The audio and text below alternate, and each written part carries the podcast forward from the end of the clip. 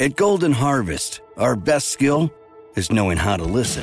From our Gold Series soybean and game-changing corn portfolios to our expert insights housed in the Illuminate digital agronomy platform, everything we offer is an answer to what we've heard from you. This is how we listen. Copyright 2021 Syngenta. The trademarks or service marks used herein are the property of a Syngenta Group company. All other trademarks are the property of their respective owners. Not long ago, everyone knew that you're either born a boy or a girl. Not anymore. The Biden administration is pushing radical gender experiments on children, changing their names, clothes, identities, and bodies. Joe Biden and his left-wing allies push boys to take estrogen to appear more feminine. They push girls to take testosterone so they grow facial hair. Biden and progressive leaders promote puberty blockers to keep kids from developing to normal men and women. These drugs can leave you sterile, infertile, impotent. Joe Biden and the New Left even promote surgery on teens and young adults, removing breasts and genitals. They want boys in our daughters' bathrooms and sports teams. And now, the Biden administration is planning to issue new rules that would force doctors to prescribe dangerous drugs and worse. Tell Joe Biden and left-wing leaders across America, hands off our kids. Paid for by America First Legal. You're listening to the Huddle Up Podcast with Chad Jensen and Zach Kelberman. Join Broncos Country's deep divers at milehighhuddle.com and sound off. And now it's time to drop some knowledge. Welcome in, everybody, to the Huddle Up Podcast. Presented, as always, by Mile High Huddle, powered by Overtime Media. I'm your host, Chad Jensen. With me, as always, my partner in crime. You know him, you love him. He is Zach Kelberman. Zach, we were just talking right before we hit the old go live button that today's kind of been a sleepy, slow Thursday. And it was so slow that I actually finally went and watched the video of Nick Wright of First Things First, not so much making his prediction for the Broncos and explaining it, but rather showing the graphic and explaining why the Chiefs are going to go 14-2 in his estimation, and the Broncos are going to go 3-13. Obviously, we touched on it a little bit yesterday, but watching it myself, I mean, I think the best rebuttal came from Eric Mangini in the very same segment. But how you doing today, bro? I'm doing pretty well. In terms of Nick Wright, Chad, just a clown take, a clown move on his part, 3-13. It defies logic. He gets paid to make these prognostications, and it couldn't be more invalid, couldn't be lazier, couldn't be stupider. He gets paid for it, though. I mean, and if Eric Mangini is making sense compared to you, you might want to look in the mirror and reevaluate what your life choices are to this point. I'm not taking anything Nick Wright says seriously from here on out. No, dude, it's... Well, I want to talk a little bit more about it because I want to read this quote from Eric Mangini. And then, of course, today's episode is all about you guys. It's the Mile High Mailbag because we are your football priests each and every week. Right. We're here to offer you the absolution and the answers to your burning Broncos questions. And we can't wait to see what is on your mind. But first, just a couple of really, really quick matters of business, guys. Make sure you're following the show on Twitter at Huddle Up Pod. That's how you keep your finger on the pulse of what's happening with the show in real time. And then while you're at it, make sure you also follow the main account at Mile High Huddle to stay plugged in to breaking Broncos news and analysis as it's happening in real time as well. And if you're in a position, you can head over to huddleuppod.com, get yourself some swag, whatever it might be, a hat, a hoodie, a t-shirt, a mask, a mug. There's stuff for boys. There's stuff for girls. Nothing up there for kids quite yet. We got the suggestion yesterday. We're going to be looking into that as soon as we get a little bit of time, but check that out. It's another way to support what we're doing here at Mile High Huddle. And if you're not in a position to do anything like that, it's all good, you guys. We just appreciate you being here with us live, listening, and even more than that, contributing to the conversation here in the chat stream. Just make sure, however you're listening to this or watching this live right now, you like the video. If you really like what we're doing, you can share it out. Help us grow and reach new listeners. This is the Overtime Podcast Network. I'm Sulin Wong, host of The Prince, a new podcast series from The Economist. It's about China's leader, Xi Jinping. He's the most powerful man in the world, but he remains a mystery. His story is hidden behind a brutal censorship and propaganda machine. After 10 years in charge, it looks like he'll break convention to stay on, perhaps for the rest of his life. I'll tell the real story of China's leader, the lessons he learned from watching his parents lose everything and from rising through the ranks of a vicious regime. Now, he's using those lessons to control over 1 billion people. He's changed China, he's changed my life, and the decisions he makes affect us all.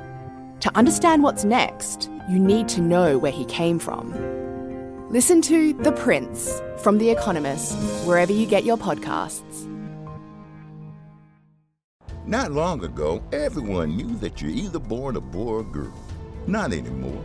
The Biden administration is pushing radical gender experiments on children, changing their names, clothes, identities, and bodies. Joe Biden and his left-wing allies pushed boys to take estrogen to appear more feminine. They pushed girls to take testosterone so they grow facial hair. Biden and progressive leaders promote puberty blockers to keep kids from developing into normal men and women. These drugs can leave you sterile, infertile, impotent. Joe Biden and the New Left even promote surgery on teens and young adults, removing breasts and genitals. They want boys in our daughters' bathrooms and sports teams. And now, the Biden administration is planning to issue new rules that would force doctors to prescribe dangerous drugs and worse. Tell Joe Biden and left-wing leaders across America, hands off our kids. Paid for by America First Legal. All right, Zach. So without rehashing everything with regard to this First Things First prediction, I just want to read this reaction from Eric Mangini. And of course, Eric Mangini now works for Fox Sports 1. Former head coach in the NFL, former Bill Belichick disciple, won a world championship, if I'm not mistaken. Or no, it might have been after, because it was Romeo Crennel that was the initial dynasty. Either way, longtime Belichick assistant that went on to fail at pretty much every other level as a head coach in the NFL, but still considered to be obviously one of the bright young, or at the time anyway, a very bright, young-minded defensive coach. Now he's in media. Here's what he said with regard to this Nick Wright, who I swear to goodness, and this isn't me trying to throw shade at him, Zach, maybe I just don't watch enough TV. I don't know. I didn't even know who this dude was until yesterday. So for what it's worth, here's what Mangini said in regards to going 3-13 for the Broncos. Quote, the Broncos at 3-13, I think you're dead wrong there. Vic Fangio's effect defensively usually comes into play a little bit slower than some other coordinators, but it's coming. They won 4 out of their last 5 games, and they've added some nice talent. And the games they lost last year at 7-9, they lost a bunch on the last play of the game. So I think they're going to push in that division a lot more than you have them, close quote. Zach, perfectly said by Mangini, but none of it even mentions Pat Shurmur, Mike Shula. None of it mentions really Jerry Jeudy, K.J. Hamler, the upgrades on the interior offensive line. Is this just this year's version of the Adam Rank bold prediction? It is, and Mangini doesn't have to mention those facts because it's so disputable, his 3-13 prediction. If they won more games with Drew Lock last year, Chad, 4, then Nick Wright is predicting the entire season. If the Broncos won more than 3 games with both years under Vance Joseph, they're not going to do the same with Vic Fangio with a better coaching staff, better personnel, better quarterback. Again, I said it yesterday. I don't know if Nick Wright or Nick Wrong, as the case may be, is doing it for clicks or ratings or whatever. But 3-13, when every or most other national media types who've been down on the Broncos, like Colin Cowherd, is now predicting them to be the year of Drew Lock, the next playoff team. If he's going against the grain, it's being contrarian for the sake of being contrarian. That, or he's that uneducated, he's that lazy, he's that misguided, or he's that biased. Either way, it's a horrible look for him, all things considered. Indeed.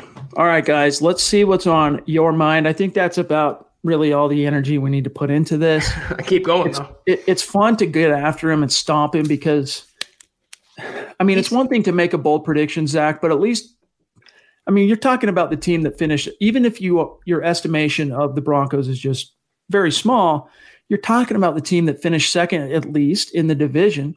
But then we find out that this dude's also a huge Chiefs fan, of course, and it all starts to really – I guess – that I mean, you can see it if you when you turn on the video, look in the background. It's his home office like you see from me now because all these shows right now are being shot virtually, right? People chilling at home, including like the TV late night talk shows. It's his home office, and behind him, it's just nothing but Mahomes jerseys and Chiefs gear and the whole 9 yards. So that makes sense. I'm sure he manages to keep that bias completely out of his predictions as it relates to the AFC West, don't you think? Yeah, but here's the thing, though. If his favorite team is in the Broncos division, then he should know more than others that the Broncos are going to be better this year. It would explain it. What does that make Adam Rank, Chad, a Raiders fan or a Chargers fan? It's only biased for so long. When you predict such an against-the-grain contrarian record of 3-13 for a team that hasn't won less than 5 games in how long now, it's biased and just ultimately lazy analysis, Chad. That's the best way I could put it. I want to address something really quick at the top of this show. Last night's show in particular, so Wednesday night's show from the live stream video, especially on YouTube, this is addressed to our YouTube community in particular. Some people are taking exception to how much time we spend talking to Super Chat superstars and the whole 9 yards. They want us to focus more on the Broncos. This entire show is about the Broncos. But not only is it about the Broncos, Zach, it's about the community that is developing within not only on YouTube, but the Facebook community at milehighhuddle.com. Part of the joy you and I have of showing up and providing this content on a day in and day out basis is the joy of interacting with the audience, not just answering questions in a very sterile, let me just give it to you straight, move on to the next one. We like to interact and enjoy our listeners and our super chat superstars.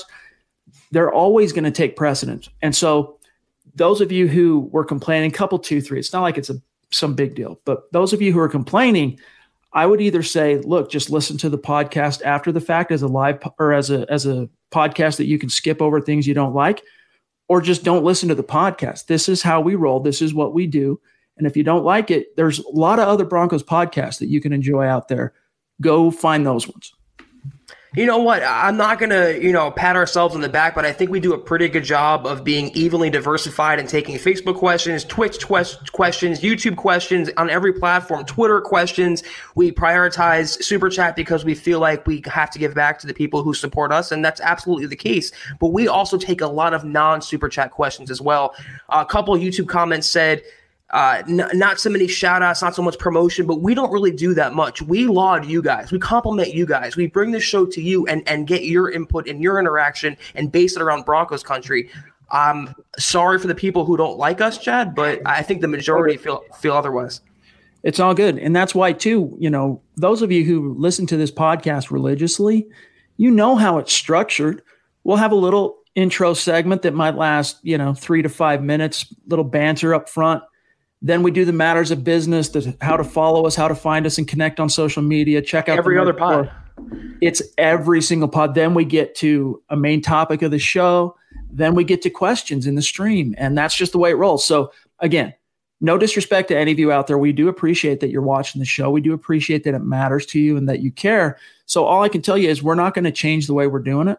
And if it bothers you that much, I would listen as a podcast after the fact on a platform that you can skip over sectors of the show you don't like. Zach, let's say hello to our great superstars that have been hanging out in the stream. All of our awesome listeners. Duke, what's going on, my friend? Jonathan, good to see you. Toy Mafia. Let me see here. Cody, what's going on? All of you guys who've been hanging out in the stream and are joining us now, welcome in. Let me see here. I want to make sure we're not jumping too far. Charlie, Oscar, Big E, Bonabeast, good to see you as always, my friend. David, all right. Christy, jumping in. $10 super, appreciate you. Christy, Queen of MHH. You guys are amazing. Keep doing you. Appreciate that. Thank you. We appreciate you. And again, this show for us, I think that one of the reasons why people like this show is because we involve the fans more so than any other podcast out there and radio. You listen to sports radio, they have their text line. They'll have their segments where they'll take phone calls. That's all cool, but literally this entire show is us on a level with the listeners, finger on the pulse the entire time, talking about what's on their mind, what's on our mind. It's a total dialectic. We're talking to each other. That's just what makes this show unique. So I don't want to continue to derail it, but we appreciate you guys. I love the interaction. That's what's most exciting to me and fun for me, is getting the questions and getting the comments and the feedback. And when you guys disagree with a take, it's fun to have that banter. It would be no fun if everyone agreed all at once, Chad, if we all agreed on the same topic. So we love the interaction. We love our community. We try to express that sincerely every single time, and it's genuine. We do appreciate you guys more than you guys know. Undoubtedly. Robert on YouTube says, on paper, our team flew up the charts. The only real problem team-wise is inexperience. We could use some corner and offensive tackle depth. Otherwise, good to go. Yeah, I mean, you're right about that. It's the relative inexperience. It's also the fact that, you know, if Rich Gangarello hadn't been fired, and I'm not saying this like I lament the firing of Rich Gangarello, but had he not been fired, we would at least have a much clearer idea of what to expect, at least from a coaching and an X's and O's perspective going into 2020. But with it being Pat Shurmur, we can go back, watch film on his scheme in New York and his previous stops, Minnesota, Philly, Cleveland, all that. And it's very informative. But at the end of the day, we don't yet know exactly how that's going to shake out on the 2020 Denver Broncos, what the offense is going to look like exactly, how all the new pieces are going to fit together. So because there are so many new moving parts, that kind of ties into a similar thing about the inexperience. There's just so much we don't know yet, which is also why we're excited to see how this thing shakes out. But Zach, as a team that went 7-9, and as Mangini points out, and it's something we've talked a lot about on this show many, many times, 3-4 games in which they lost on the final possession, single score, et cetera, that they could have and should have in almost every case won. 2 of them, they were robbed by officials. We could be talking about a Broncos roster, a couple of different, way the cookie crumbles. They could have been a 10-win team last year, and it was the same group of guys. Like, that's how close they were.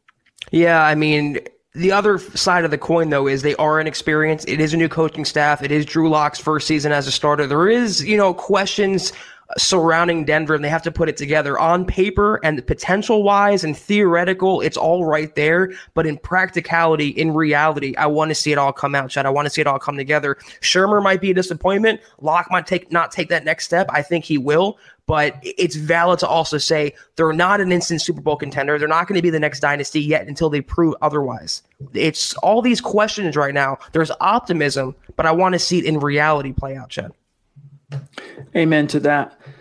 Jaron says, Adam Rank had us winning 2 games last year. How'd that go? Indeed. Right. Nad Ludlow jumping in, $2 super. Appreciate you, my friend. Thank you, Ned. We really do appreciate how consistent you are. CLP22 with a $5 super. Thank you very much, my friend. He says, finally able to make a live show. Who do you think will be the 2020 Broncos sack leader? That's a good question, Zach. Is it going to be Vaughn? Is it going to be Chubb? I think it's going to be Vaughn. I don't know. I could see it going either way, but I think Vaughn is motivated to prove that last year was a fluke and that he's the same old Vaughn, and Fangio's scheme is going to, I think, show more signs of clicking in year 2. It's not going to take until the final quarter of the season for things to really come together, and I think that benefits Vaughn Miller. He's also contractually motivated as well, Chad. He knows he's coming up for a new contract soon. He's getting up there in age. He's coming off a disappointing season. This new regime doesn't exactly have a loyalty to Von Miller, including Vic Fangio, who chided him upon taking the job last year. He's playing for Vaughn as well. But I do think we'll see a skinnier Vaughn. I think we'll see a healthier Vaughn, a more Vaughn that we've grown accustomed to over the years. I think he'll lead the Broncos in sacks with something like 15 to 16. This is the Overtime Podcast Network. Not long ago, everyone knew that you're either born a boy or a girl. Not anymore. The Biden administration is pushing radical gender experiments on children, changing their names, clothes, identities, and bodies. Joe Biden and his left-wing allies pushed boys to take estrogen to appear more feminine. They pushed girls to take testosterone so they grow facial hair. Biden and progressive leaders promote puberty blockers to keep kids from developing to normal men and women. These drugs can leave you sterile, infertile, impotent. Joe Biden and the New Left even promote surgery on teens and young adults, removing breasts and genitals. They want boys in our daughters' bathrooms and sports teams. And now, the Biden administration is planning to issue new rules that would force doctors to prescribe dangerous drugs and worse. Tell Joe Biden and left-wing leaders across America, hands off our kids. Paid for by America First Legal. Not long ago, everyone knew that you're either born a boy or a girl. Not anymore. The Biden administration is pushing radical gender experiments on children, changing their names, clothes, identities, and bodies. Joe Biden and his left-wing allies push boys to take estrogen to appear more feminine. They push girls to take testosterone so they grow facial hair. Biden and progressive leaders promote puberty blockers to keep kids from developing into normal men and women. These drugs can leave you sterile, infertile, impotent. Joe Biden and the New Left even promote surgery on teens and young adults, removing breasts and genitals. They want boys in our daughters' bathrooms and sports teams. And now, the Biden administration is planning to issue new rules that would force doctors to prescribe dangerous drugs and worse.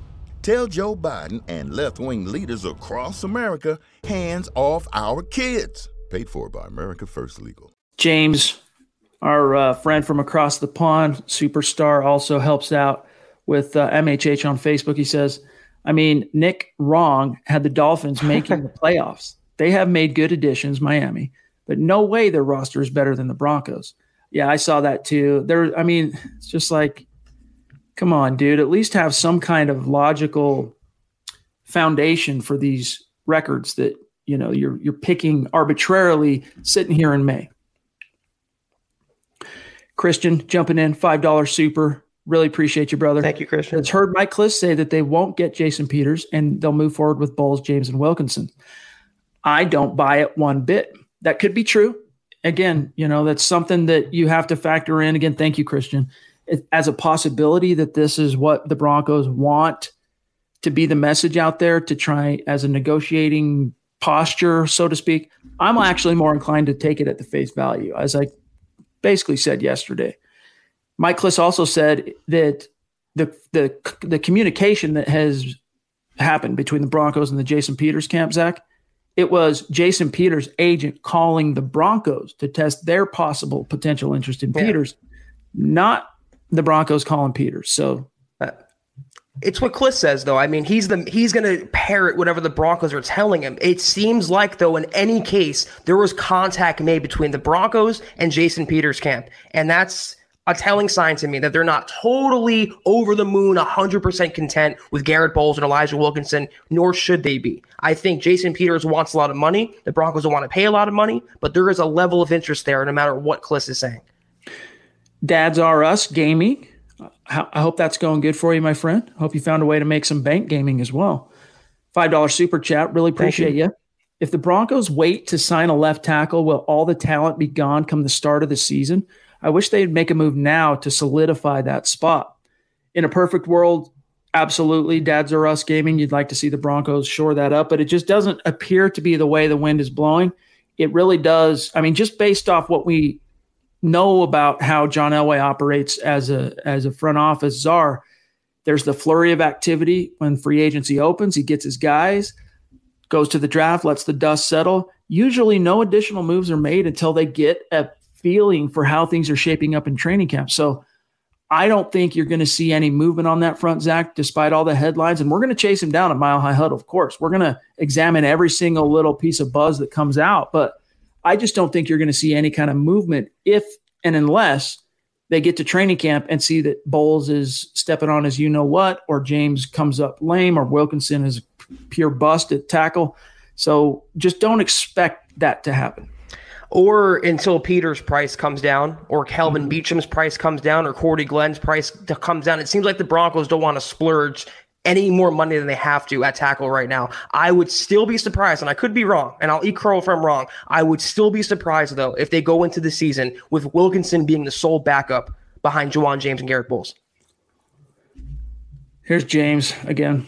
When the Broncos win 4 games by week 5, the entirety of Broncos country should clown on Nick Wrong. Yes. Yeah. Once they get over those 3 games, and it's going to be early. I agree with you on that. Get after him. Christy also showing some love on super than the previous one I showed. We really appreciate you, Christy. Yeah. You know that. And also Pobby in Iowa showing some love. No direct comment or question, just showing some support. Means the world to us. You know that. And it's been great having you in the community, as I've said a couple of times this week. So really refreshing. Also cool to see the ladies in Broncos country flexing and being such a big part of what we're doing here. Let's see here, Robert. We've been buzzed by veteran quarterback signings the last 3 years. Still feeling the burn. Yeah, I mean, that should be, it should feel like ancient history by this point, because Drew Lock, you know, it's like all is forgiven, all is forgotten. When you finally land on the guy, you're starving, you're wandering the QB desert, you're dying of thirst. Right. And in the moment, all you can really do is dwell on your pain and how much you're suffering. But as soon as you find that oasis, man, boom, you forget all about that and you just enjoy what you got. And I think that's basically where the Broncos are at. Yeah, well said, Chad. Those 5 games with Drew Lock last year, 4 wins, that made up for the Joe Flacco. They made up for the Case Keenum, the Paxton Lynch. It doesn't make me forget about it, but it makes me kind of forgive, to use your analogy, Elway for making those mistakes at quarterback. I understand the PTSD is there for some Broncos fans who are not ready to crown Drew Lock as a franchise guy, but this is going to take a lot of the sting away. This is going to be the aloe to Broncos fans' skin. I love it. Mike Evans becoming a superstar on Super Chat at Mile High Huddle. Really appreciate you, Mike. $5 super. He says, keep doing what you do. You're in the zone. Appreciate it. Hey, man, I feel like we've really found our groove with this show over the last, I'll say, 6 months. We've really kind of hit a new gear, and we're loving the way it's shaken out and the community and the whole 9 yards. So appreciate that. Yeah. Duke jumping in. Speaking of superstars, $10 super. Appreciate you, brother. You. What's up, Chad and Zach? Letting you know, I don't have a Twitter yet, but I will get one. Do you think our defense will get way more turnovers than last season? And by the way, here's your obligatory reminder. Thank you, Duke, for letting me know that. If you're a superstar, make sure you reach out. Let's ensure that we're connected on Twitter, because we like showing you some love and connecting after each podcast, of course. The thing he's asking, though, here, more turnovers this year. Are you seeing it shake out that way, Zach? I don't see how they can. I don't know their final numbers last year in terms of interceptions or sacks, but it's got to be higher. I mean, the virtue of Jarrell Casey pushing the pocket, Bradley Chubb pushing the pocket, Vaughn being Vaughn again and pushing the pocket, that's going to hurry quarterbacks. It's going to force interceptions and vice versa. They're going to get a lot more takeaways. It's going to be a lot more active defense this year. And I'd be really surprised if under most statistical categories, they don't finish in the top 10, Chad. All right, let me just pull up a few stats here defensively. This is from the end of season review that the Broncos PR department does a great job of getting out to us in media, that really just takes all the information, makes it easy to find, consumable. They do a great job with that. So the Broncos defense in year one under Vic Fangio, we know the injuries. They dealt with Bradley Chubb. Bryce Callahan was never able to get on the field. Vaughn Miller missed a game with a knee injury, wasn't quite himself throughout most of the season. Chris Harris Jr. had a kind of regressive type of year. All these obstacles that the Broncos had to overcome, here's how it came out in the wash. Net yards per game, Zach, they finished as the 12th-ranked defense. Net yards per play, they finished as the 14th defense. So far, middle of the road, right? Two middle-of-the-road rankings. Points per game, they allowed 19.8, which put them in the top 10. This was one of 2 categories. Defensively, the Broncos finished top 10. Points per game, 10th. Rushing, they were middle of the road, 16th. Passing defense, they were close to top 10. They were 11th. You get to interceptions, though, 10 total, which ranked in the bottom third at 25th. Fumble recovery, Zach, only 7, which also ranked bottom third at 24th.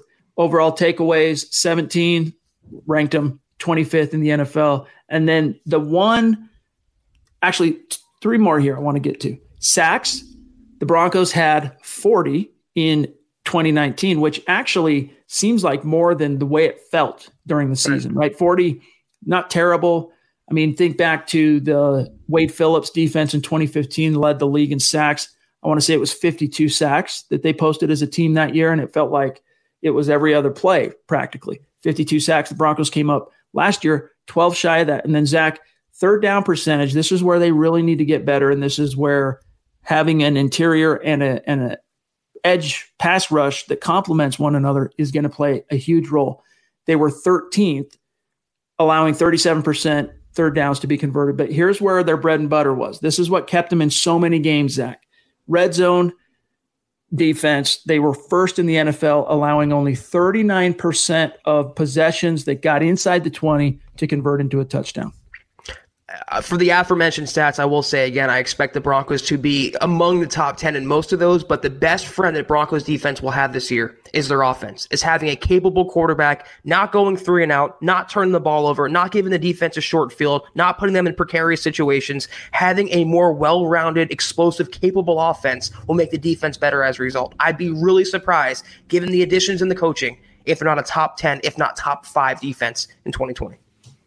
Chris Al says, LOL, I can't believe someone would complain about that.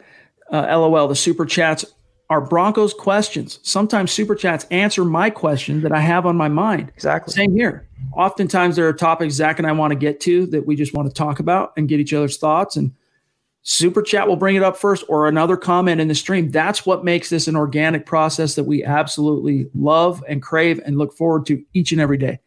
Frankie jumping in. Good to see you, my friend. Good to connect with you also on Twitter. He says, hey, guys, keep up the good work. 3 and 13.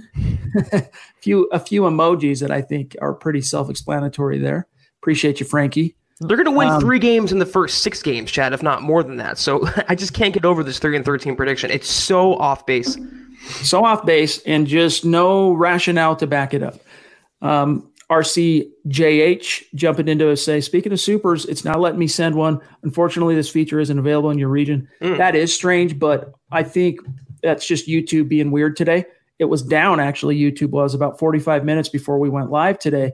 YouTube was completely down. No videos would render. No videos would come up. So it might just be that they're doing some kind of an update on the back end, working out some kinks. So just you can try again later, my friend, if you choose to. King Hicks jumping in to say, keep up the great work, fellas. This is a family community. Right. Amen to that, my brother. Liberal Hater, just showing some love. Appreciate that $20 super chat. Very generous, my friend. Appreciate you. And if you're on Twitter, make sure you reach out and we'll have some conversations. We'll keep it going. Mackin jumping in with a $5 super. Appreciate that. Are you guys drafting Drew Lock in fantasy this year? You know what's cool about Drew Lock? All right. Fantasy football, we've talked about this before. I don't spend as much time playing it anymore ever since MHH. I started MHH, so it's been 7-8 years since I really took it super serious, fantasy. But he's a guy that I'm taking a little bit later that a lot of your fellow owners in whatever league you're in, they're going to be sleeping on Drew Lock. Yeah. Unless you're playing with a bunch of other Broncos fans, then they're going to know, right? But like with the league that I've been in with many of my tight buddies for 15 years, they're fans of all kinds of different teams, but they pay close attention to what's happening in the NFL, Zach. So I'm going to try and hope I can front load my draft with some impact guys and then maybe still Drew Lock a little bit later. But I do think he's going to be a fantasy factor this year. Yeah, I'm kind of superstitious, so I don't like drafting players that I'm a fan of the team or I'm covering. It's just a weird superstition I have. I don't know that Drew Lock is a fantasy QB1, but in the 2 quarterback leagues, he's absolutely an option. In dynasty leagues, he's absolutely an option, but a good sleeper for Broncos fans.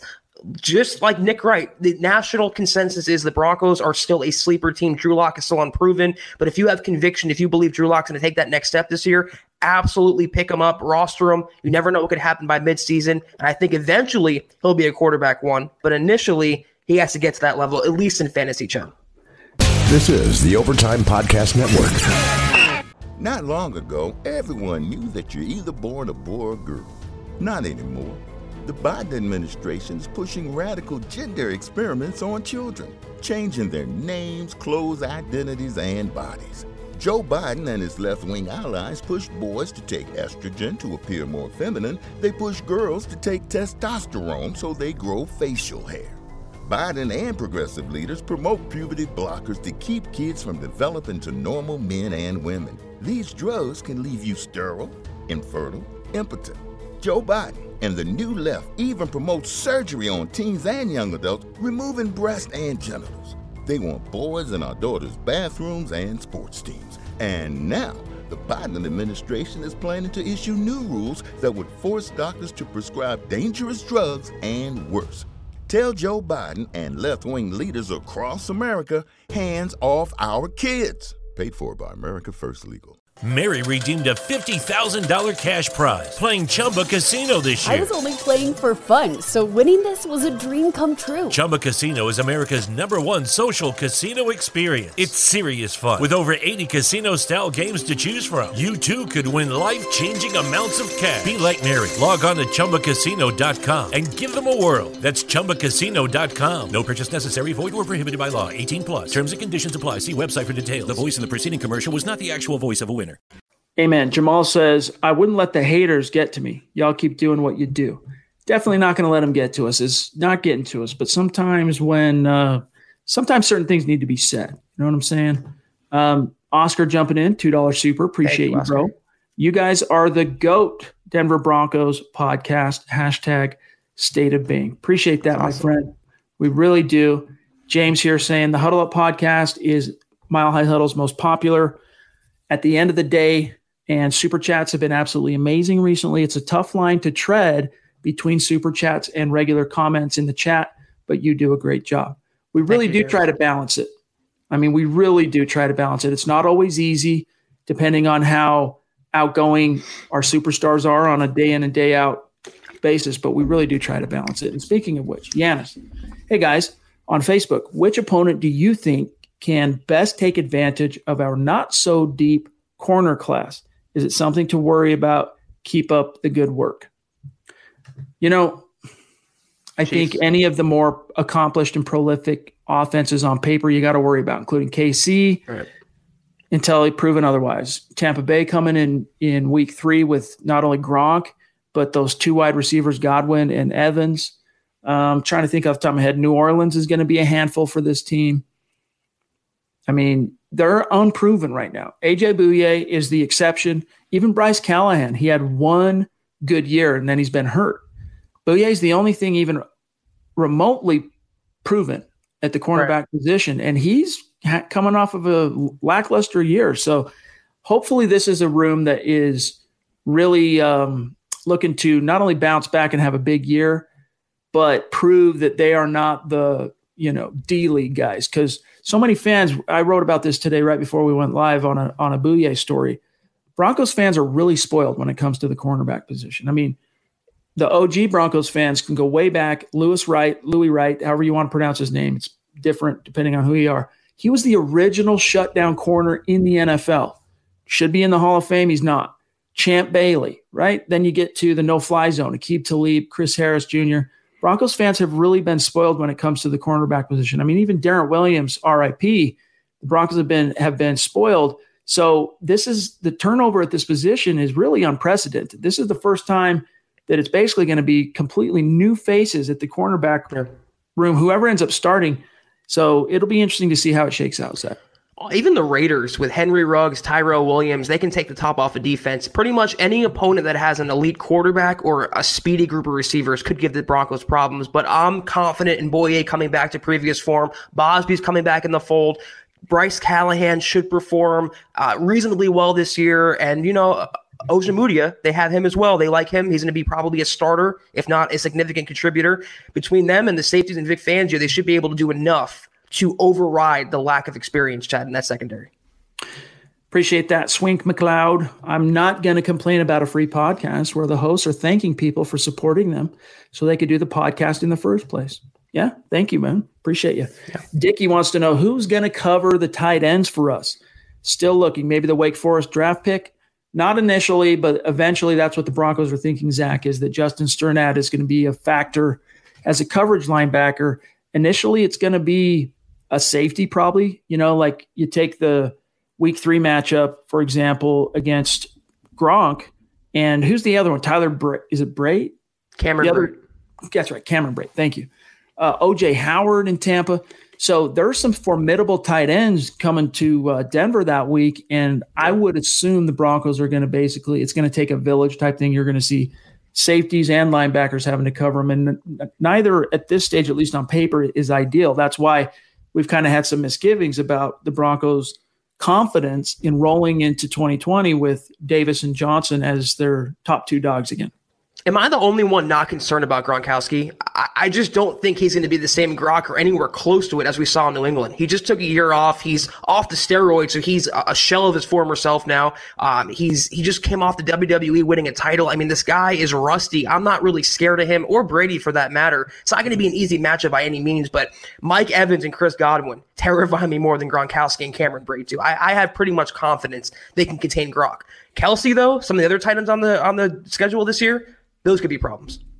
I can't sleep on the Gronkmeister, dude. He always has such massive games against the Broncos. And even though you're right in that, you know, he's been away, even Michael Jordan, anyone who's been watching The Last Dance on ESPN, which is phenomenal, even he struggled initially when he first came back after taking a 21-month sabbatical to play baseball and getting back. You know, big difference between baseball shape, Zach, and NBA basketball shape. Right.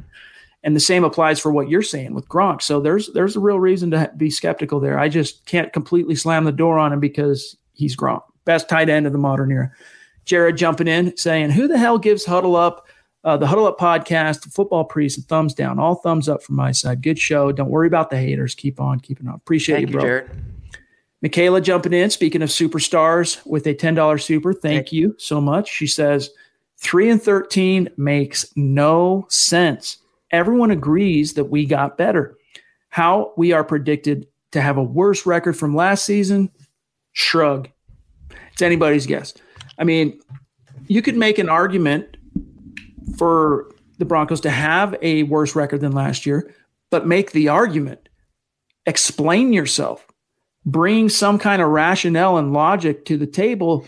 Even if we disagree with it, at least try and back up your claim. Now, in fairness to what's the show called again? First Things First. In fairness to them, maybe their programming doesn't allow for them to go through each team and explain the record, and they kind of have to land on the highlights of their – and that's probably the case, but still you would think that when you're going to make something that egregious, you know, going from a second-place team that won 7 games despite a 3-headed quarterback rotation, a carousel, to 3 games – you at least probably want to mention it. I mean, that's the first thing Mangini said when they got to the AFC West, picked a bone with that. So anyway, we could go on and on, but it's annoying. Chiefs fan. That's the best way. That's the best justification for it. Amen to that. All right, let's see here what else we got. Let's see what Dutch Maydew wants to say. I've heard Bouye is a really solid guy to cover any number 2 receiver, but seems like we don't have a bona fide number 1 to cover the truly elite. Yeah, that's the concern. He is a really good, like he's a really good number 2 corner. He, as the number 1 last year in Jacksonville, Zach, after Jalen Ramsey and all that departed, he didn't seem like he was quite up to snuff, but there's a part of us that has to question whether or not that had to do with just how badly Jacksonville as a team was coming apart. Right. It seems a serious lack of talent at key positions. I mean, that wasn't the same team that got to the AFC Championship game 2 years prior. So there could have been some mitigating circumstances there. But to balance that out, Zach, it's that he's playing in a scheme that Fangio believes he was born to play in. Like he believes Bouye is the quintessential Vic Fangio corner. So that could be something that boosts him up. Bouye has to prove himself, but look at the dumpster fire that was in Jacksonville, Chad. Between Ngakoue, what's going on with him, they traded Jalen Ramsey. I don't really give the benefit of the doubt to Jacksonville. I'm willing to say that Bouye is a really, really good number 2 with the potential to be a good number 1. He was an all-pro a couple years ago, Pro Bowler. He can be back to that level in a much better system with Vic Fangio. And again, it's the sum of all their parts. They don't really have a true lockdown Champ Bailey number 1 cornerback, but they have a really good scheme, really good pass rushers, and really good safeties. And all those factors together will make up for that lack of a number 1. Terry up in Canada, proving, as always, that Broncos country is not a geographic location. It is a state of being. That's right. Appreciate you, brother. Hashtag football priest, hashtag state of being, and Broncos world. You know, we appreciate you. We couldn't agree more, guys. Well, let's stop with the haters. You know, let them eat their hearts out. It's all good. Kevin P jumping in. Appreciate you, Kevin. Superstar, $10 super. He says, it's Pat Shurmur's first year. Dream team O-line minus the tackles. Wes. What am I missing there, Zach? W-E-S. Hang on. Wide receivers? Oh, yeah. Wide receivers, running backs, and a reliable punter. Everything is in place to have a cohesive and believing team. You know the D is strong. Hashtag, y'all are the shizzle.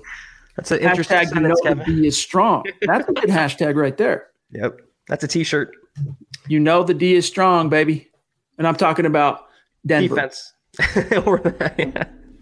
Anyway. Appreciate you, Kevin. Jordan, stoked. The face mask on the way. Awesome. Super pumped. Awesome. Make sure you send us a selfie that we can give you some love and shout you out, my friend. Brian wants to take exception to the idea that the Dolphins are going to suck. Don't sleep on the Dolphins, he says. They, like us, turned it around on the tail end of the season under a first-year coach and really, again, like us, had a very good draft and free agent pickups. Yeah, I wouldn't be surprised to see them go from cellar dweller to challenging for maybe the number two spot in the division. I mean, it's going to be wide open with Tom Brady leaving, I think. I'd probably still put my money – no, I'd probably put my money on the Bills to win the AFC East, although you just can't rule out the Patriots. Belichick is Belichick. The Dolphins, though, are going to have a lot of growing pains. And one of the concerns we had with Tua, as great as a quarterback as he is, you have to worry about his health situation. So, you know, that's just a team that's going to have to prove it through the refiner's fire, Zach. I do like Brian Flores, though. I think he's a good coach, and he has that team on the right track. They might go through another down season, but by 2021, with Tua as the franchise quarterback, they continue to add to that program. I think they're going to be a really good team for years to come. I do like Tua, but he's not a lock to start the first half of the season or even the entire season in general. So it's going to be a little bit of a struggle for the Dolphins, but I think going forward, they're going to be the new cream of that AFC East crop, Vinay wants to know, do you see similarities between the 2020 Broncos with Pat Shurmur and the 2017 Vikings with Shurmur? They ranked third that year. Sutton is the Thielen, Jeudy is the Diggs, Lindsey and Gordon are the McKinnon and Cook, Fant, Rudolph, Lock, though, being greater than Keenum. Very interesting. Yeah, a lot of similarities when you lay it out like that, Zach. However, Case Keenum, as we all know, was a severely and significantly physically limited quarterback. Right. So if you put a more dynamic guy there that's got the swag, that's got the dynamic ability, the arm talent, you could see that offense because the Vikings were good and they had some explosive moments, but they weren't like, I mean, as he says, ranked third that year. Was that in total yards off the top of my head? Was that scoring? I don't know, but I think with the quarterback upgrade, Lock over Keenum, all bets are off on how good this offense can be. And that's something, in fact, Courtland Sutton talked about today, that the Broncos offense could be unguardable. If everything comes together the way that they hope, unguardable, to use his verbiage. You know what? On paper, I'd give the advantage to the Broncos, the talent level, but it comes down to offensive line as well. And I think Minnesota had a better overall O-line that year, but the Broncos, if Garrett Bolles shapes up and Juwan James stays healthy, and Cushenberry is you know, a plug-and-play starter, which he should be, they should be better too. So all things being equal, potential on paper, I'm going to give the advantage to Denver because it comes down not only to O-line, but quarterback. And we all know how I feel about Case Keenum. He was a flash in the pan that year. It was an outlier. He showed his true colors in Denver, Chad. I think Locke is a better, like you said, athletic, stronger-armed. He's just the it factor franchise guy.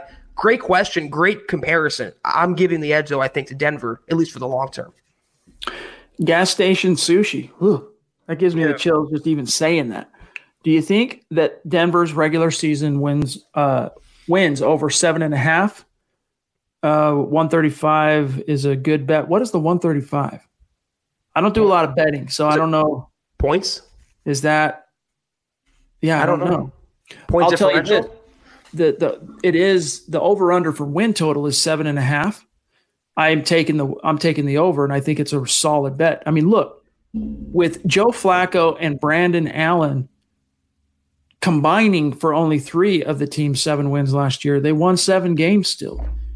Drew Lock, upgrades on the offensive side, coaching-wise, upgrades of personnel, offensive side, some retooling on the defensive side. Vic Fangio expecting that this defense as it, you know, if you look back at Vic Fangio's resume in his most recent 2 NFL stops, for example, the Niners and the Bears. It took a year or two for things to gel, and it's that second year where things really start coming together. So I'm taking the over, and I do think that's a solid bet, even though I'm not much of a betting man. They won 11 games with Vance Joseph. Unless your name is Nick Wright or you don't have a functioning brainstem, you are pounding the over right now. 7.5 should be easy for Denver. They should have that within the first 11 games or so, I believe. Damien jumping in, $5 super. Really appreciate you, brother. Damien. He says, what are your feelings about Dre Kirkpatrick? He's okay.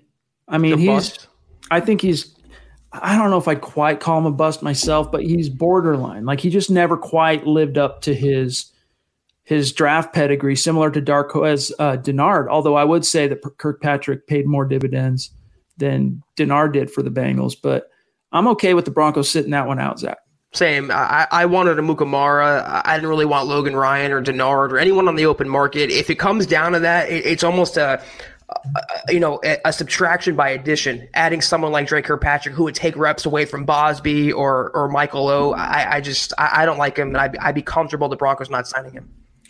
Uncle Jacob, I trust Munchak. I'm just saying that I think Bolles struggled because of frustration. Anyone who's played sports knows the guys who make stupid plays, they make stupid plays because they were frustrated. Hope Bolles has grown. We all hope that he's grown, Zach.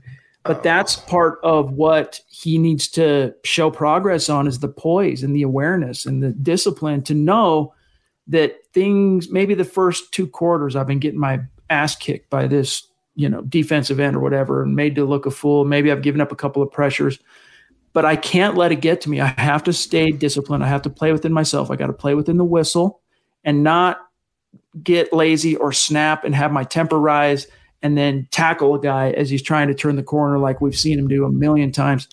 That's honestly the biggest problem for him, is just that discernment of knowing when to just pull off the reins a little bit.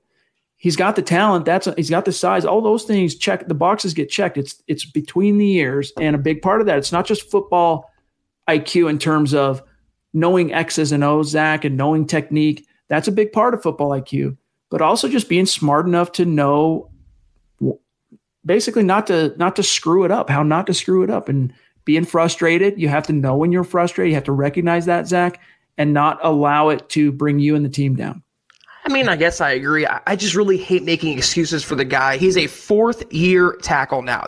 The time for prove it or the time for learning curve is over, Chad. He's a former first-round pick. He's in his late 20s. Are we chalking up his drive-killing penalties and his boneheaded penalties to frustration? It's the NFL. It's dog-eat-dog. You're at the highest level of competition.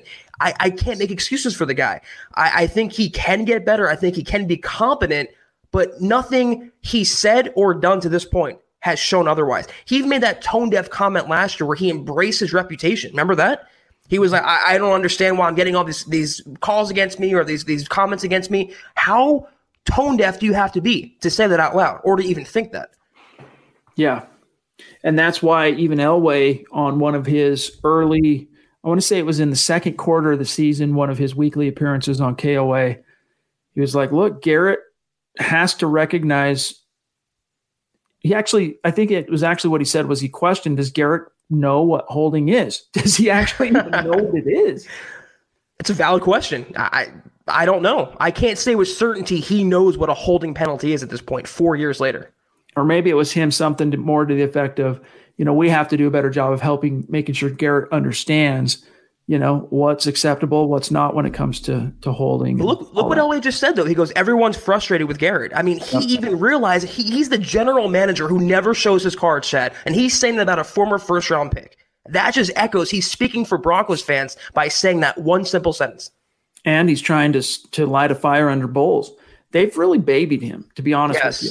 And it wasn't 100%. Until last season, after things really didn't turn, despite the arrival of Mike Munchak, initially, it looked like he was just going to continue on with another lost season, and they finally snapped, did the franchise. Elway has said multiple things that you've never heard him say about Garrett Bolles in the past, and I think even saying that the Broncos are going to let Elijah Wilkinson compete for the left tackle job, like it's going to be an open competition, you don't go out of your way to say that unless you're trying to light a fire. You're trying to send a message. You're trying to create the issue, build the issue up in the court of public opinion to ensure that it doesn't get lost on Garrett Bolles. So he hears it, and it'll be interesting to see, Zach, whether he I should say how he responds to that.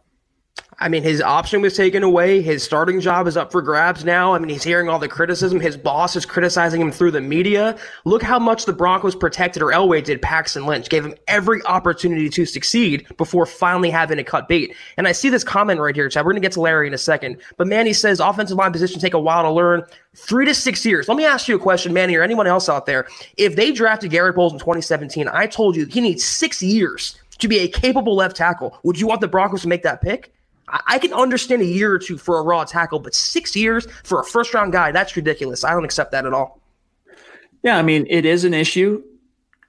Offensive line technique is just not taught at the college level anymore, and that does, in the true sense of the word, okay, don't get offended, retard the development of some players that are entering, making the jump from college to NFL. But you can't use that as an excuse for Garrett Bolles. I mean, he had very little experience playing left tackle. We get that. But he's been coached by some of the best minds in offensive line for the last – yes. At least for the last year. Before much that. Yes.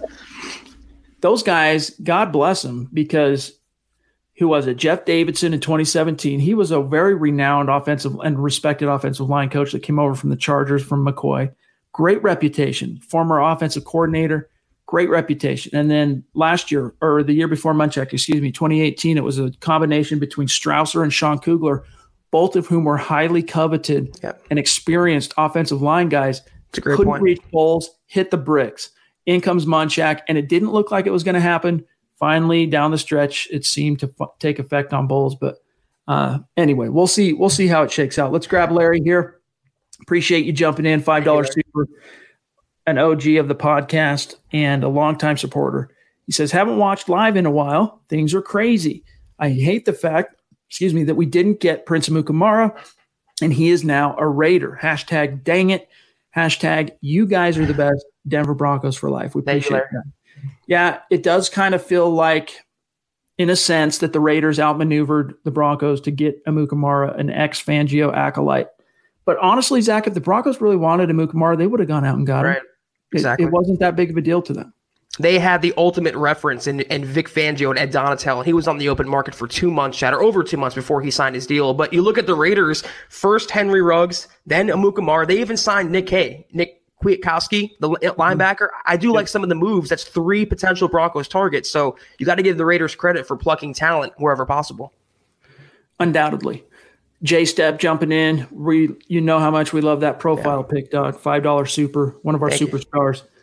Hey, guys, don't change. Land of choice. Hit that like button. Broncos country, # state of being. Appreciate you, J-Step. It's good to see you, my friend. King Hicks as well jumping in. Speaking of superstars, I have to pop in to show love to my MHH family. This is a community. We send nothing but positive vibes here. That's why we have the best fans, # Broncos World, # Cali Love. Love it, dude. And one of the cool things about our community is people take ownership in the direction of the podcast, the programming of the podcast, the way, let's say, the relationships within the community, the chat stream, the conversation. And we love to see that, you guys. We really do. Yeah. Speaking of J-Step, since he just did the super, he's got a question. Who do you think will return punts? That's a really good question, man. And it is going to be an issue that'll be battled over between multiple players, including Tyreek Cleveland, the 7th-round pick out of Florida, K.J. Hamler, the 2nd-round pick out of Penn State, and then, of course, Deontay Spencer. There will be 1 or 2 other guys who will take reps. But if I had to make a bold prediction, I'm saying the Broncos end up letting K.J. Hamler do that so that they can save a roster spot and not have to carry Deontay Spencer. I was going to say, there's no way they keep Cleveland just for one role returning punts. They spent a 2nd-round pick on K.J. Hamler, and he's not going to be an offensive mainstay, at least initially, so he has to make his bones on specials. Absolutely, he will be the starting punt returner and probably handle some kicks as well. Justin Statler jumping in, one of our superstars. Really appreciate you, my friend. Thank you, Justin. Very generous super once again. Made the last 2 pods. Yeah, what? Okay. Hot take. That would be a delight, yet also totally plausible. Denver comes out. So his hot take would be a delight, but he believes is also plausible. Denver comes out with the number 1 defense in the league. Vaughn never lies. He said they were done losing. # let it breathe. hey, man, I agree with you. This is a defense that could, if all the dominoes fall the right way, end up being number one in the league. I think you'll see some dramatic improvements, but I'm still worried about how that corner thing is going to come together when it all comes out in the wash. Vaughn also said him and Case Keenum are going to dance around the locker room and win a lot of games together. So Vaughn technically has lied before. I think he's a little optimistic right now, but I could definitely see the Broncos top five, and you never know number one if all the pieces step up together. But Justin, you're really channeling Lil Jon there that, yeah, what? Okay. First one through my mind. That was an awful impression, but I appreciate it just the same. Speaking of, I love fantasy. If anyone wants to start a dynasty league, let me know. Last year, we did do a MHH fantasy league that Zach kind of spearheaded for those of us in the community who wanted to play. It was a lot of fun. I wish I could spend more time really making my team better than it was. My team sucked. But nevertheless, we'll probably do something like that again when we get closer to the season. So stay tuned for that. We'll see how it shakes out. I can throw something together for that. Yeah. All right, we're sitting here at 53 minutes, and I think the chat stream just did a jump. So let's talk about what John has to say here, and then we'll see what it may have jumped here. John jumping in, $2 super. Appreciate you, John. Do you guys feel bad for Josh Rosen? You know, if he wasn't such a doucher, I would. But he's not a very nice guy. Fair enough. Kind of made his own bed a little bit. And I say that, Zach, listen, I was among the Rosen Brosen. You know, Nick Kendall converted me and swung me on that. And he's really had a bad experience. Not most of it, I'll say not all of it is his fault, but some of it is. You know, he got put behind a crappy offensive line with no talent at the skill positions in Arizona his rookie year, and he got brutalized, including by the Broncos. Yeah, that was a fun game. That was a fun game. And it's then he gets to Miami, and it's basically more of the same. And then they draft another first-round quarterback. So it's an unfortunate trajectory, but he has had an influence on that, and he just hasn't been able to stop it from going the way it's gone. I don't think he was a first-round caliber prospect. I think he was overdrafted, and the expectations were just too much for him to overcome. But you can't feel too bad either. He was given two crappy hands, bad coaching on bad teams, but he's made a lot of money and not having to really do anything to get that money. So you can't feel too bad for the guy. All right. The stream jumped 3 or 4 super. So let me grab these guys really quick. You know how we roll on this podcast. No super chat will go unanswered and we will not ignore any super chat here. Let's grab JJ, double J Bone in the house. Jumping in, Justin Jarvis. Really appreciate you, super brother. The secondary scares me with potential health issues. The D line can be as stacked as can be, which it is, but if the corners don't do their job and cover cuts off, the pass rush is never going to get home. And that's a fair point. But one thing I want you to consider, Justin, because we're concerned about the corners as well. The one thing I think that we can help ameliorate some of the anxiety we're feeling is the fact that Fangio's zone scheme, it does put a lot on corners' plates in terms of learning things, but it also takes a lot of pressure off them. This isn't the Wade Phillips passing defense that basically you had to have 3 high-quality man coverage press corners that were elite athletes. You don't really need that in Fangio's scheme. You can hide some imperfections and blemishes, Zach. So hopefully that helps them kind of get up to speed, and then maybe they can kind of become a force to be reckoned with.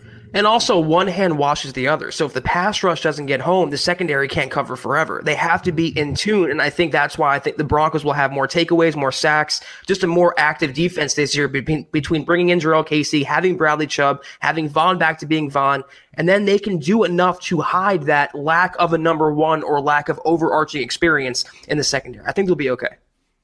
Derek jumping in with the $5 super. It's good to see you, and thank you, my friend. I'm too excited for this season. Is there any word on how these virtual meetings are going? By the way, my wife cried. She was so happy for the shout out. Awesome. Oh, that's sweet. Hopefully we pronounced her name correctly. I don't remember what off the top. She cried because you butchered her name, Chad. That's exactly. Are you sure that's not why she was crying? But we really appreciate that, Derek. Yeah.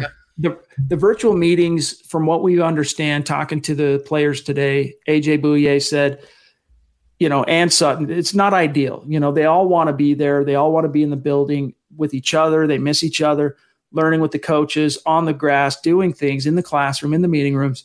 But they're making the best of it. I think they all recognize that this is going to set them back a little bit, but they're hoping that they're going to be able to make up for it once the cleats hit the grass with just the appreciation.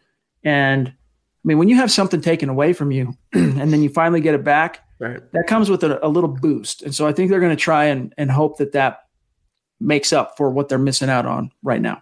And like we've been talking about, it's an even playing field throughout the entire league. 31 other teams are going to be rusty and getting back on the grass pretty much the same time the Broncos are as well. So I'm not worried about the virtual offseason program. When they're struggling in week 3, week 5, then I'll press the panic button. But until then, everyone is kind of on the same level right now. Jeff Green jumping in. Excuse me, $5 super. Appreciate you, Jeffy. Can't wait to just get this season started. Broncos country have been awesome in these pods and on Twitter. Keep up the great work, guys. Awesome. Really appreciate you, man. Yeah. It'll be here before you know it. It feels like it's a long ways off right now, but it will. I mean, again, like we talked about yesterday, January was 4 months ago. Seems like it was yesterday, Zach, that we were talking about and analyzing Pat Shurmur's arrival to Denver. Yeah, and when September rolls around and when week 1 is here and Monday night, the first game of the year, we're going to be like, what was that issue that was going on before 4 or 5 months ago? What were we even going through? So we'll all be happy come this fall for normalcy to return. Mr. Boggins jumping in, good friend of the show, made a really cool intro for us that we use here and there as a little change up. Appreciate that super, my brother. Thank you. Want a hot take? Nick Wright's hair is real. Nick Wright should have to come on MHH or That's Good Sports to get Adam Rank treatment and apologize. Does it cut off? Hold on. And apologize. You know, just that's one thing, Zach, that you got to hand to Adam Rank is that he made his prediction. He took all the heat when it was wrong. Well, not only when it was wrong, but early, long before anyone knew for sure it was going to be wrong. Took all the heat, and then the season rolls around. He accepts an invitation from Brandon to go on That's Good Sports and kind of get poked fun at and talk. And it was really cool. I thought, like, it made me respect Adam Rank. Doesn't mean I agree with everything that he says as a football analyst, but, you know, he's a good dude. I don't know if that's how Nick Wright is. And to be honest with you, I'm not all that interested in finding out, but we'll see. We'll see how his prediction shakes out first. And then maybe we can reach out and see if he wants to come on. Give me 5 minutes to debate Nick Wright over the Broncos record. It's all I need to disprove what his basis is or lack thereof. That would make for some appointment TV, I think. Kelberman versus Nick Wright. All right, let me see here. A couple more that we got to pull from the YouTube analytics. Bear with me 1 second here, guys. And let's grab Bronco Batman jumping in. $5 super. Appreciate you. EB. Great work, guys. Well, we bought our dream home. Wife just got called to go back to work. And I want to say happy B-Day to my beautiful wife, Alicia. #blessed. Hey, man. That's awesome. Happy birthday. Sounds like everything is going your way. And that's great to hear, man. We love hearing that kind of thing, especially with how dark things have been in this country and then in this world for the last 2 months. Positivity. It's so refreshing, Chad. It's because it seems like it's so rare. It really is. And happy birthday to Alicia from the Huddle Up podcast. All right, let's see. One or two more here, and then we'll get back to the stream. Bear with me 1 second. We can skip no one, none of our superstars here. Despite what people think. Yes. Excuse me. Kevin G jumping in. What's up, guys? What's the story on Cleveland, Tyree Cleveland? I don't know much about him. I've just seen an article on him versus Patrick. Do you see Cleveland taking Patrick's spot? I don't. Not this year. Not this year. He's still really raw, is Tyree Cleveland. There's a lot of natural explosive talent that he has, but it's still very much in raw potential. He needs a year to incubate under Zach Azani's wing. I think best case scenario, he's a practice squad guy. You can never rule it out that he could just explode this summer, but I don't think Patrick really has anything to worry about this time. Now, fast forward to a year from now, and I think he'll be more of a factor if he doesn't get claimed off waivers or disappear. I think he'll be more of a factor with a year under his belt working with Azani to kind of polish off the rough edges in his game. Yeah, watching Cleveland's film, I don't see a guy with a very high floor. He's going to need a year or maybe 2 years to get up to speed in the NFL and learn a full route tree and really develop Patrick is safe. Deshaun Hamilton should be safe. The one who should be biting his nails among the receiver corps, Chad, is Juwan Winfrey. I don't think he has a place on this team at all. I think he's a practice squad guy at best. He might just be cut outright, but I think Patrick is definitely safe. Great point. Don't overlook Winfrey, even though he was an intriguing sixth-round pick last year and he made that great play in crunch time against the Falcons in the Hall of Fame game. He just kind of withered on the vine and disappeared after that. So yeah, we'll see. Jake jumping in. Good to see you, my friend. Thank you, Jake. Appreciate this super. He says, super chats keep the lights on, and now we have pods every day. Thanks, guys. Hope you guys get 7K subs soon. I hope we get a Lock passing camp soon. Let me see if it cut him off. That would be cool to get a Lock passing camp here very soon. We are quickly approaching, Zach, the 7K mark, and we are going to work up some kind of special day for when we do crush, because we all know the number 7 has special significance in Broncos country. We have some plans for that for sure. So Mr. Boggins jumping back in, $5 super. Thank you. Oh, here we go. Earl Thomas and his brother should debate, should fight, should what? And DeAndre Baker, Quinton Dunbar, sleep with Nick Wright. For those of you who missed it, yeah, there's a crazy story that I think I retweeted it from SI today, right before we went live. So go check it out. DeAndre Baker, former first-round pick of the Giants, and Quinton Dunbar as a Seattle Seahawks DB. They have a warrant out for their arrest for aggravated assault, attempted burglary or armed robbery. Unbelievable. And, you know, DeAndre Baker was that corner from Georgia was it last year's draft or the year before? Either way, he was a guy that many draftniks viewed, Zach, as the number one corner in the class, but everyone was worried about his character, his and now you see why.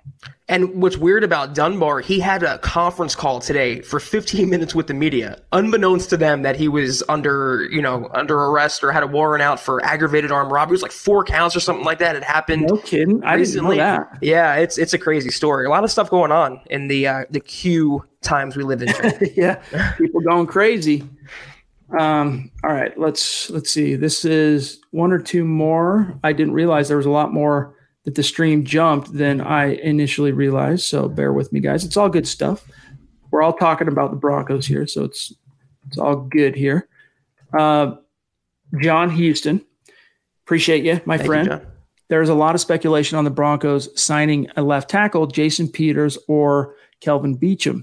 Also, I would like us to sign Larry Warford. He's a beast guard, and move Dalton Risner to left tackle with a question mark. You know, the whole Dalton Risner to left tackle thing, that's an emergency option if the Broncos needed to fall back on it, but it's not the way the team views Risner. They view him inside. They view him at left guard. And frankly, I think it's one of the reasons Garrett Bolles' play improved down the stretch is Risner had a calming, galvanizing effect on him, combined with getting the right quarterback back there, combined with Munchak getting enough time to kind of soak in on Bolles. So Warford, interesting. We've talked quite a bit about Jason Peters and Beachum, Zach. I personally don't see anything happening on that until and unless they get to July. So in the short term, I'm writing it off. He's not going to be available in July. He's not going to be available beyond the next couple of weeks. He's in Atlanta starting job somewhere for starters money, and he would be a great get for Denver, but they don't need a guard right now. They have Risner. They have Glasgow, who they invested in. They're good at guard. I wouldn't fix what's not broken by kicking Dalton Risner to tackle. And it brings me back to the same point. We shouldn't have to be talking about this. Garrett Bolles should be holding down left tackle. We shouldn't be having to convert our second-year stud guard to make up for a former first-round bust's miscues. True. That's true. Yes, sir. Jumping in, $10 super. Thank you. Really means a lot, my friend. Keep up the great work, gang. Aloha, Broncos country, from across the Pacific there in Hawaii, I'm guessing, right? That's really cool. We have so many awesome listeners in Broncos country that check in from Hawaii, and it's really cool to see. All right, here's a very, very, very generous super chat, and DA-Dub. It really pisses me off that I can't show your actual super chat card, but that's unbelievable. You know how much we appreciate it. Thank you. And we want to know how the business is doing. I know things opened it back up for you, and we're hoping that things are going well at Discount Audio and Wills, and that you're finding a way to kind of roll with the punches. And again, thank you for that super bro. That's awesome. He says, we are a sleeping giant. Speaking of the Broncos, Elway has done a great job. Was getting tired of the Elway hate. 2 Super Bowl appearances, a title, Super Bowl 50, slowly reconstructed the roster. What else can he do? Franchise, young quarterback, check. We are coming. Keep sleeping on us. And Zach, that really, aside from the Elway aspect, it does echo something you say quite a bit. Let them sleep. Let them continue to sleep on this team. It only plays into their hands. I don't want them to be the favorite, or I don't want them to be champion, because they'll read their own press clippings, Chad, and they'll get big heads and they'll get too high on themselves. This is a very young, still unproven team with a still unproven potential franchise quarterback. He still has to show it for a full 16-game season.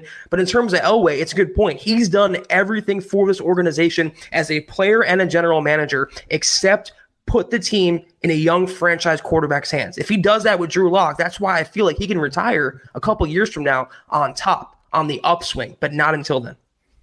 By the way, the minus 35, that's the juice on the over-under on the Broncos win total. Thanks for educating us on that. Again, I'm not a betting guy, so like those things, I don't know. But thank you for letting us know. Now I will know that. Cody wants to know what players in positions that we haven't upgraded much this offseason could play above their potential this year. Mine is Devontae Bausby. If healthy, he could become a solid number 2 corner. I think that's a really good selection, Cody, to be honest with you, that we haven't upgraded. I mean, what haven't they? Except for tackle. Yeah, I mean, tackle, I think linebacker, you can see Alexander Johnson perhaps take another step forward. I mean, he had a Pro Bowl caliber season last year. Didn't make it because he was so new on the block, and he played on a losing team technically, and he missed the first quarter of the season, didn't debut till week 5 on the road at LA. I think you're going to see Alexander Johnson, who might not be like a slept-on guy per se, or maybe in the category you're thinking here, Cody, but Alexander Johnson, I think, is one of the Broncos' dark horses to be a first-time Pro Bowler, and that's something that we'll write about as we get a little closer, and we'll talk more about on the pod, of course, too. To the actual season happening, we'll put a list together of the dark horse potential Pro Bowler guys. And Alexander Johnson, Bausby as a starter, he's going to have to before they made that pick of Michael Ojemudia in the 3rd round, I mean, I penciled him in as the number 2 with Bausby, that is, as the number 2, Zach, with Callahan as the nickel. But I think Ojemudia is going to push for that number 2 slot, and it's going to be really cool to see how it shakes out. Yeah, I know they upgraded defensive line, but I'm still dying on the DeMarcus Walker hill, Chad. I think he can play above his potential this year. I think he can be a contributor if he makes the team, which is honestly no guarantee with Christian Covington out in the fold. I'm just a DeMarcus Walker fan. I think year 2 under Vic Fangio, if he just gets right and puts it all together and stays out of the doghouse, he can play well above his potential, or at least the ceiling that most perceive him to be at. All right, guys, we're already 10 minutes over. Man, it doesn't seem like we've been on the podcast that long. That flew today. It really does fly. Let me just make sure we are not missing anyone. We'll take a couple extra one here. Let's grab Ginger Ninja 88. Oh, no, that's the same one. Okay, MHH gang, we grab you on that. That's a good question. Who was the originator? So, Cody, you're Ginger Ninja? I don't think I ever connected those dots before. So, Cody on Facebook – is Ginger Ninja 88. Okay, I'm going to remember that. All right, hold on one second here, guys. Let me just get to the bottom, and then here's a good one. Hey, I recognize this guy. He's going to have a podcast coming to MHH very soon here, our Luke Patterson, or it's a guy that's using Luke's profile. It wouldn't be surprising. It happens. We've seen it happen for Zach and I. And I think it's just the highest form of flattery. It's just fans that are big fans of the Broncos and big fans of what we do. But yeah.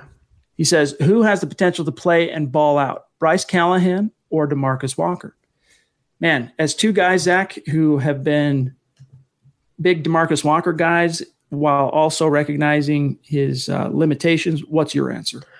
I think Bryce Callahan has showed more at the NFL level than DeMarcus Walker has to this point. As much as I like DeMarcus Walker, in Callahan's last season in Chicago, he was among the league's best slot cornerbacks. And I think if he can live up to that, if he even exists, Chad, if he's a real person and plays this season, I think he can play above DeMarcus Walker's limited, not limited, but his capped upside in this scheme. Ron Dubb jumping in, one of our superstars. Appreciate you, Ron. Thank you, Ron. What do you guys think our record will be in the division? I see 4-2 or 5-1. We can heat up near the end of the season and into the playoffs. So my official game-by-game prediction that you guys can find at milehighhuddle.com, I picked the Broncos to lose 2 division games, the road game at KC and the road game at Vegas.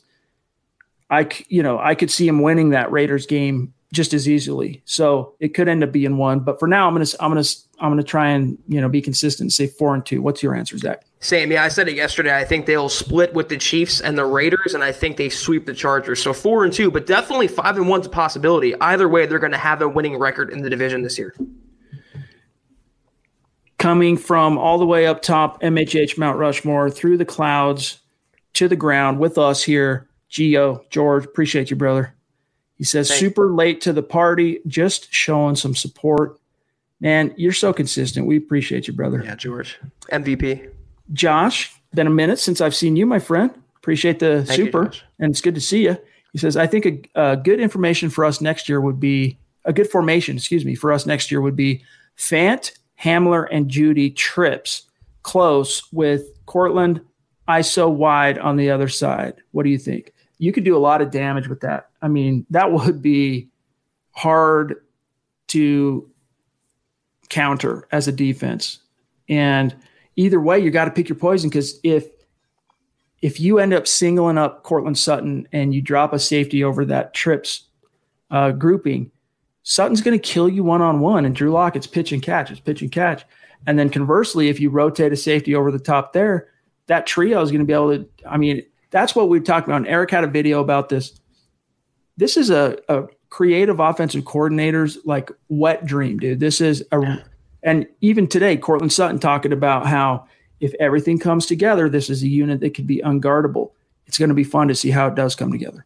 Why wait till next year, though? Let's do it now. I mean, that formation is good to go. And the thing about Noah Fant is you put a linebacker on him, he's too fast for a linebacker. You put a cornerback on him, he's too physical for a cornerback. So, like you said, Chad, pick your poison. You can't cover everyone, and as long as Drew Lock finds the right guy in coverage – a lot of points and a lot of yards on the board this season. All right, guys. Adina. So I did butcher it. Wait, I'm trying to think. Adiana is what I said. Adina, you have a really cool and passionate husband, and I'm sure you're just as cool as Derek is. Awesome. Appreciate the support, you guys. Listen, we gotta bounce out for tonight. Thanks to each and every one of you for joining us here live. It's a mile-high salute to our superstars. Christy, it's good to see you. Thank you for being so active in the stream and showing some love. We appreciate you. And Luke, yep, it's me, fellas. Huddle up, gets down. By the way, guys, show some love to our boy here, Luke, on Twitter, @LukePattersonLP. Get him some follows. He's going to be having his own podcast here coming up really, really soon. We'll be announcing more details on that in the near future here. But show him some love. Follow him on Twitter @LukePattersonLP. And then, Zach, really quick, I just want to circle back one time. I think we did get everybody. Okay. Dude, have a great weekend. What do you got cooking this weekend? Same old, just trying to survive and get to our Sunday pod, Chad, and looking forward to a new week of podcasting next week. More Broncos news. Amen to that. Brandon says, Chad, Zach, what's up from Salt Lake? Drew Lock better do his job so we don't have to ship him out of Denver. I don't think you got to worry about it. No. I really don't think you've got to. All right, guys, make sure you're following the show on Twitter, @HuddleUpPod, also @MileHighHuddle. Find my partner, @KelbermanNFL, and myself, @ChadNJensen. Here's what to look forward to, guys. Tomorrow night is a Dove Valley Deep Divers, 6 p.m. Mountain, 8 p.m. Eastern. There will also be a Saturday episode of Dove Valley Deep Divers. So one podcast for each day in the week. You get 7 of them, so you got 2 more to go this week. And then Zach and I will return Sunday night, 6:15 Mountain, 8:15 Eastern. Great talking to all you guys. We had a blast. Have a great weekend. For Zach, I'm Chad. We'll talk to you guys Sunday.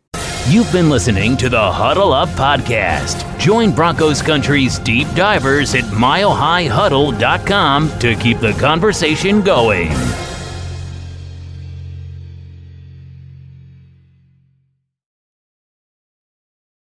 Mary redeemed a $50,000 cash prize playing Chumba Casino this year. I was only playing for fun, so winning this was a dream come true. Chumba Casino is America's #1 social casino experience. It's serious fun. With over 80 casino-style games to choose from, you too could win life-changing amounts of cash. Be like Mary. Log on to ChumbaCasino.com and give them a whirl. That's ChumbaCasino.com. No purchase necessary. Void where prohibited by law. 18+. Terms and conditions apply. See website for details. The voice in the preceding commercial was not the actual voice of a winner. Not long ago, everyone knew that you're either born a boy or a girl. Not anymore. The Biden administration is pushing radical gender experiments on children, changing their names, clothes, identities, and bodies. Joe Biden and his left-wing allies push boys to take estrogen to appear more feminine. They push girls to take testosterone so they grow facial hair. Biden and progressive leaders promote puberty blockers to keep kids from developing to normal men and women. These drugs can leave you sterile, infertile, impotent. Joe Biden and the New Left even promote surgery on teens and young adults, removing breasts and genitals. They want boys in our daughters' bathrooms and sports teams. And now, the Biden administration is planning to issue new rules that would force doctors to prescribe dangerous drugs and worse. Tell Joe Biden and left-wing leaders across America, hands off our kids. Paid for by America First Legal.